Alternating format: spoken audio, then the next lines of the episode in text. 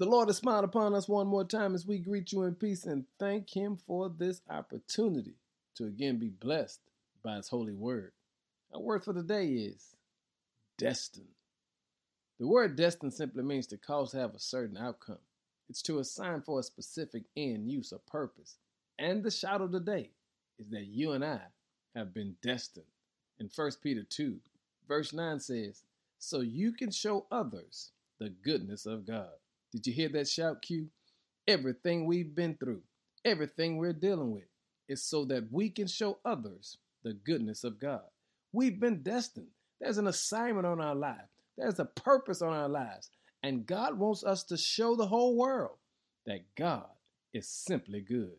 Hey, family, do not believe the mistake or the trick of the enemy who wants you to feel like you're not worthy, like you've been abandoned, like God has forgotten about you, or God is punishing you.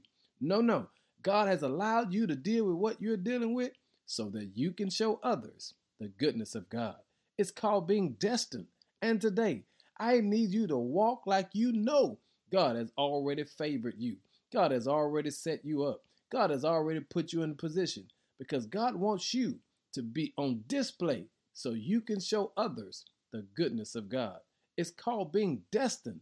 And today, I need you to lift your head up, square your shoulders, and just give God some glory.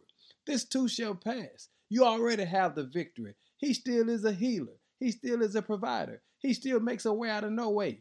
And all that we've gone through is so that you can show others the goodness of God. You've been destined. Now give God some glory. In Jesus' name, amen.